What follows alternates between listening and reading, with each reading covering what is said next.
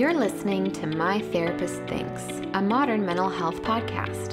We're your hosts, Andrea Bozia and Mary Beth Somich. We are licensed therapists with a passion for making therapy accessible, relatable, and relevant to your life. Let's get started. How attached are you? Well, I guess it depends to what, right? In this episode, we're talking about attachment styles, which are closely linked to the different ways we interact and behave in relationships. For example, do you find that maybe your relationships are satisfying and low conflict? Or maybe you desperately want a great relationship, but when things start getting serious, you might push that person away. Maybe intimate relationships have been a really stressful and unfulfilling thing for you. And if you're seeing these patterns, they can often be traced back to attachment style. So it's definitely worth identifying and building understanding around your personal attachment style and how it might really be affecting you in relationships in your adulthood. Yes. So attachment styles are predominantly formed in childhood based on our relationships with our primary caregivers. So, the general idea behind this theory is that the way in which a person's needs were met by their primary caregivers will influence their future social and intimate relationships. And in an effort to prove this theory that you know, our parents have had a big role on, or our caregivers have had a big role in how we interact with others, researchers really needed to come up with a way to categorize the different ways people connect with one another. So, in an effort to do this, they started to study infants and toddlers' reactions through a series of observational experiments. So, that means that they were analyzing children and their responses to their parents when they were placed in different situations. Now, disclaimer here that a lot of this research was done in the 50s and 70s. So, it was predominantly the child and the mother that were being observed by the researchers. So, you know, just a little bit of sexism there, but let's uh, make that note. It's a good thing to know. Yes. So, the most widely known study, though, uh, was called the strange situation. And this is often something that's reviewed in most Psych 101 classes because it's so important to understanding attachment theory.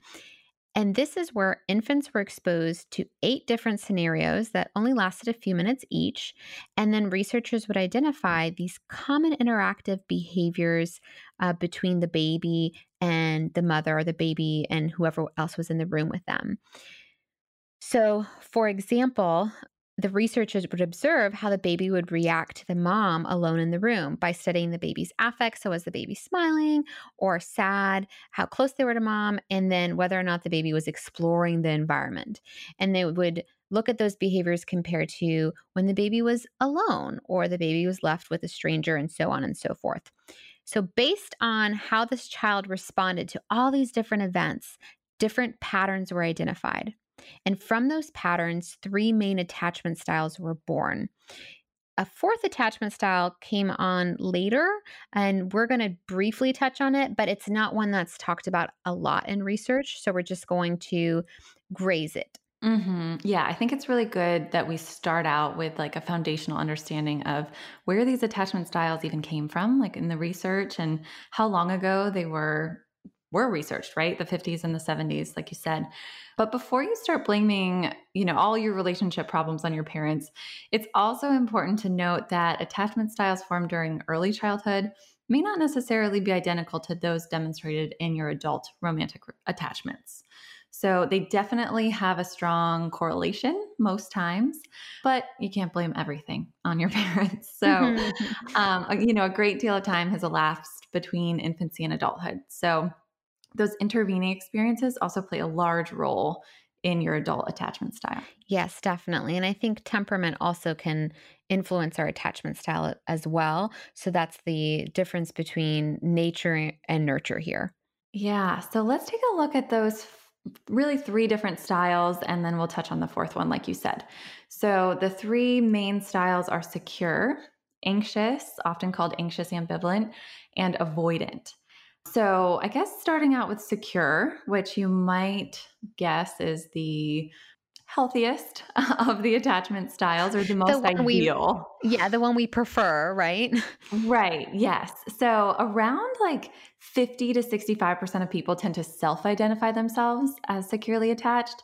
However, some research suggests that actually less than 10% of the population are securely attached. So this can speak to how lack of awareness can really play a role. Oh my gosh. Yes. That's really powerful to know.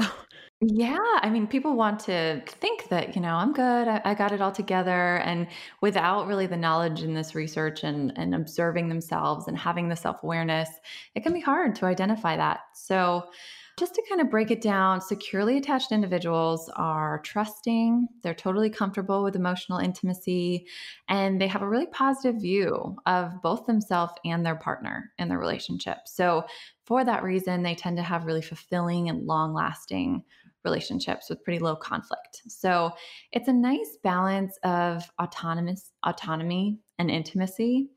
And so you might imagine that during these experiments, the secure children they were okay emotionally when they were separated from their parent. They might, they sought comfort from their parent when they were frightened and, and they received it from that parent.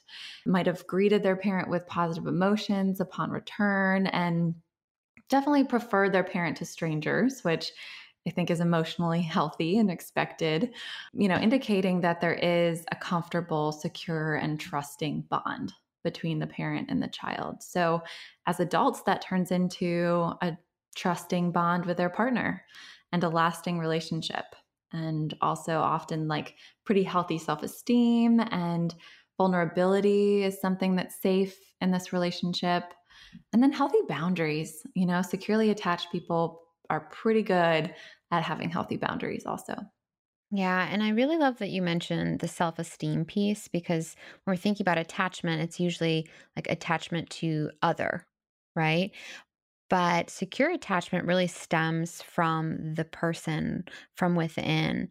And, you know, when I'm exploring that idea of, of secure attachment, I'm noting that you know, one can be independent, but they're also creating space to receive and give affection without that defining their sense of self worth. Mm-hmm. Yeah, so that's a great point. Right. It's not like all external, but you know that you can rely on the external, which is important.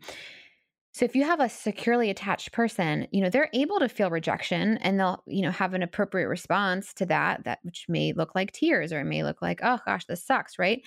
They're acknowledging the pain, but then they're also able to move on to another relationship and then continue to be trusting in that new relationship again, depending on what happened in the other one, but in most cases, you're trusting and your level of self esteem is not going to be immediately and directly affected by the other person's behavior or the end of the relationship.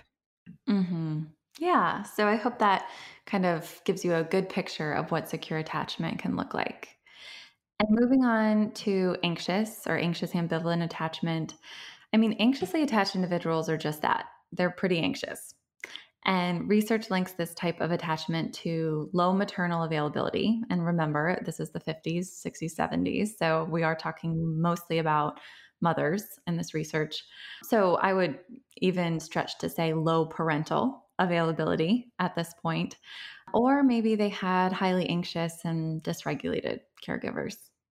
So, because of that, as children, maybe they were wary of strangers right? Or became greatly distressed when their parents left because I mean, I kind of want to get into the somatic piece in here, and we always kind of bring it back to that nervous system regulation approach. But if you're raised by a highly anxious parent, or an absent parent, or a parent that's going through something, um, you're kind of tethering off of their nervous system and their state.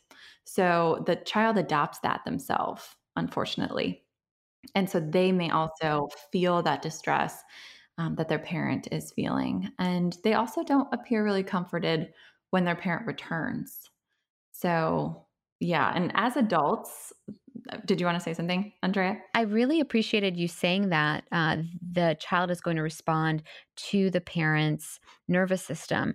And I think it's important to note that parents likely experienced or anxious parents likely experience an anxious attachment style themselves as a kid. So that means that perhaps when that parent was a child, their emotional needs were not consistently met. And perhaps they had this internal dialogue of like, am I lovable or am I unlovable in this moment? And that can really translate onto their child subconsciously, right? Mm-hmm. This is the power of healing intergenerational trauma and dysfunction and just dynamically, this is the work that I love doing. yeah, it's really powerful stuff. And I think that, you know, sometimes the parent can recognize the child's need, which is really awesome. Like in all of these attachment styles, there's going to be some point where the parent can connect and be attuned with the child. So the child's need is being met. But then at other times, especially with this anxious ambivalent style, the child's needs may be completely ignored or I've even seen that parents get too consumed by their feelings that they're actually seeking hugs or seeking reassurance to make themselves feel better, thinking that in a way they're meeting their child's needs, but actually it's more self focused. And the child can end up feeling like empty and unseen and unheard, even though they're still receiving some sort of affection and attention. Right. And that's where you get into parentification or not really understanding their own wants and needs. And so feeling anxious or even um, people pleasing. I see a lot of anxiously attached people um, become people pleasers for sure. And so as adults, what this might look like is, um, you know, worrying that their partner doesn't love them because they have this at- anxious attachment style or becoming extremely distraught when the relationship ends um, lacking boundaries in a lot of ways, or even being viewed as needy sometimes, worrying excessively.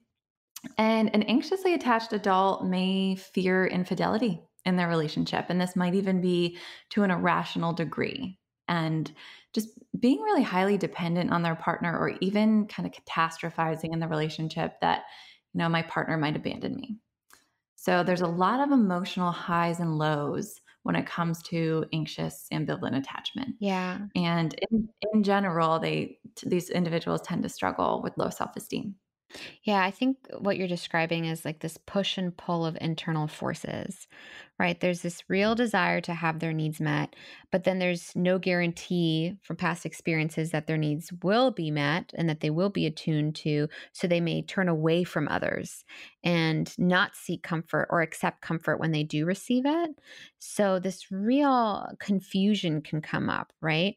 So I feel like anxious attachment styles, the anxious ambivalent, they often feel reluctant about becoming close to others, but then they also are consumed with worry and want to be close with others, but end up engaging in behaviors that wouldn't foster that secure attachment, like frequent breakups, accusing partners of cheating, maybe withdrawing, being cold and distant. So missing that secure base. Yeah, it can look like self sabotage, even when you put it that way.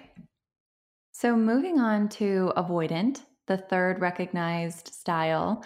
Avoidant children's caregivers are often just unavailable, insensitive, or maybe even hostile. So, the child really forms a coping strategy of emotional disconnection. And this creates a total lack of emotional attunement that can be really isolating for that person. So I think about these kids as children, and they might actually avoid their parents because of the hostility or the lack of availability. They don't really seek contact or comfort from them, and they really show little or no preference for their parents over strangers. So if you think back to the securely attached children, they were like, Of course, I prefer my parents over strangers. But these kids can pretty much rely on the same amount of affection and kindness from a stranger as they can from their parents, unfortunately. So, this can definitely have some strong consequences into adulthood, like having issues with intimacy or not being willing or ready to invest emotionally in relationships, even friendships. And these individuals are really extremely independent, like almost to a fault. And vulnerability is scary, trouble asking for help, like just very independent and avoidant of that emotional connection. And I think about this in a larger context too, how sometimes maybe perhaps that will drive other decisions in their life. So, for example, they're like career choices, like they may gravitate towards a career that really encourages and provides space for the person to become a workaholic. So within that, you know, they can use their avoidant attachment style to as a strength within that environment of kind of disengaging with their family or whatnot because you know oh i have to do it because of the job but really that's a form of coping a maladaptive coping but they're still coping right? Dealing with avoiding that intimacy or creating excuses you know blaming the job but actually that's something that they gravitated towards in an effort to have to maybe deal with that icky sticky stuff mm-hmm. within the relationships yeah, exactly. It's a way of avoiding intimacy, like with an excuse. And work is a socially acceptable excuse to do so.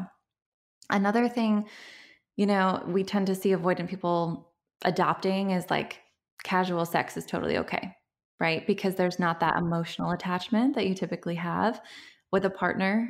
And, you know, even if they are in a committed relationship, they might struggle during stressful times, particularly, um, to share any type of feelings or thoughts or emotions with that partner. And the partner tends to feel a real sense of disconnection in the relationship.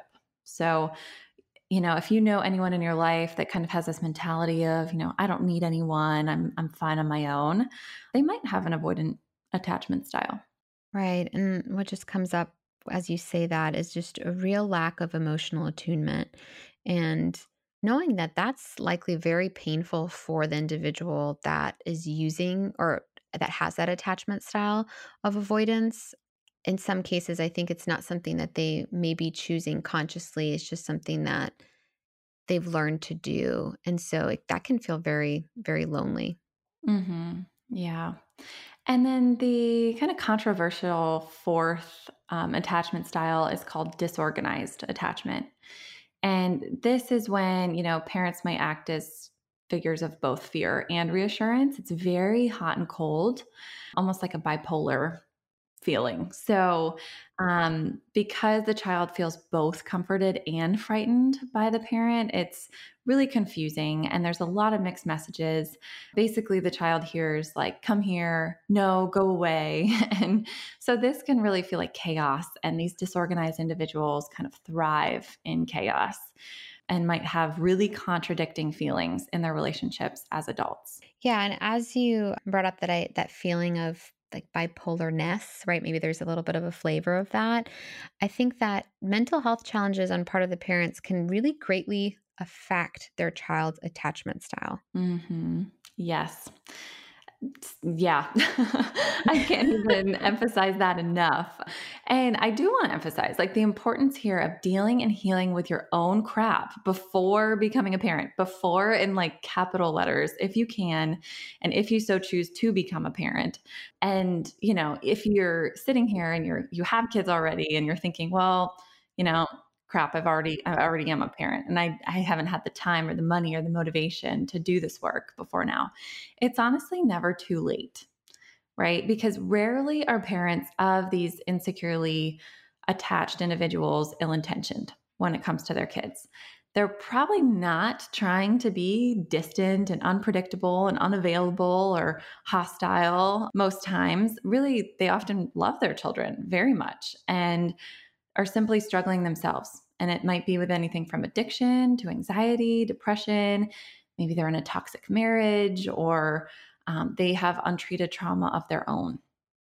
So, I mean, d- being a parent is really demanding, you know, especially if you're not in a marriage that provides you with the emotional support required or you're not practicing self care very much. So, I mean, regardless of the reason it is, um, for whatever reason, you know, some individuals are unable to provide their children with that secure love that children really crave. And it does affect these children well into adulthood. So, you know, cue the generational dysfunction. yeah, absolutely. I think this is, I mean, so well said. You said that so well because ultimately, again, we want to heal so that we can feel better and, and be working you know, functioning from a secure base, but we affect others.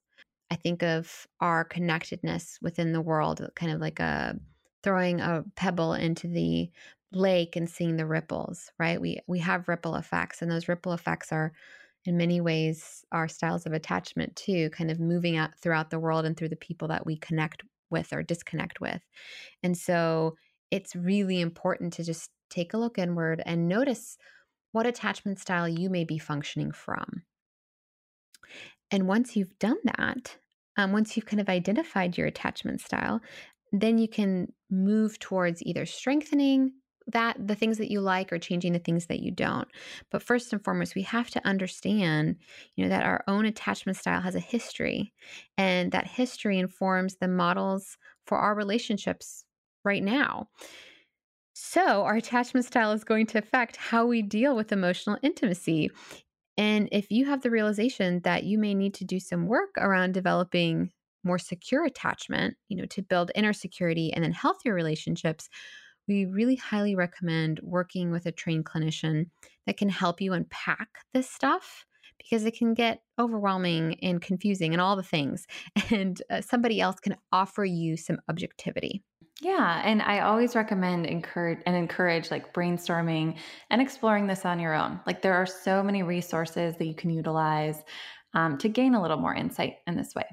Yeah, it's it's a great point, and you can start by asking yourself some general questions like how do you respond to conflict like in general what expectations do you have for your partner meeting your needs how do you communicate your emotions and expectations how do you feel about being alone yeah do you accept yourself do you feel that you accept others and maybe like how do you manage worry for loved ones or even for yourself yeah, so that's just a few for you guys to ponder on. Mm-hmm. and then some real you know, deep, deep questions for you on a Wednesday. right.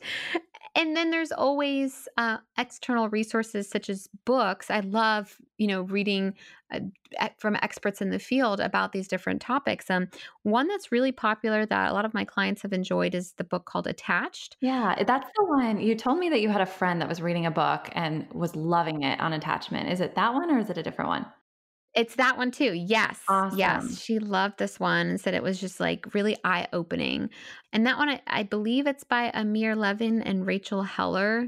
Might be butchering those names. The other one is by John Bol-. Bowlby. Yeah. He's like Bowlby. the attachment researcher, right? He's yeah. He's like the studies. guru. Mm-hmm. Yes. Yes. He's one of the big guys, I think, in the 50s. And his book well, he has many books, but one that I recommend is called Secure Base. So it really goes into the secure attachment. Yeah, another one I've heard is great is called Wired for Love. So this one is about how understanding your partner's brain and their attachment style might help you diffuse conflict and build a more secure base. We want to leave you with the idea that attachment styles are not pathological. Each style has its ups and its downs, and there are solid reasons behind which attachment style we naturally gravitate towards. Right, but it's nice to know that if you're experiencing interpersonal difficulties, you can change your attachment style and feel more love and joy in the present, moving further toward that secure base. And with a good amount of self compassion, patience, and courage, you'll be on your way to feeling more secure. Thank you for inviting us into your day. We hope you enjoyed the information shared in this episode. As a reminder, this podcast is not a substitute for therapy. We encourage you to reach out to a licensed mental health professional to support you in continued growth. Be sure to subscribe to be the first to know when new episodes launch, to rate and review us on iTunes, and follow us on Instagram at ABC Therapy and at Your Journey Through.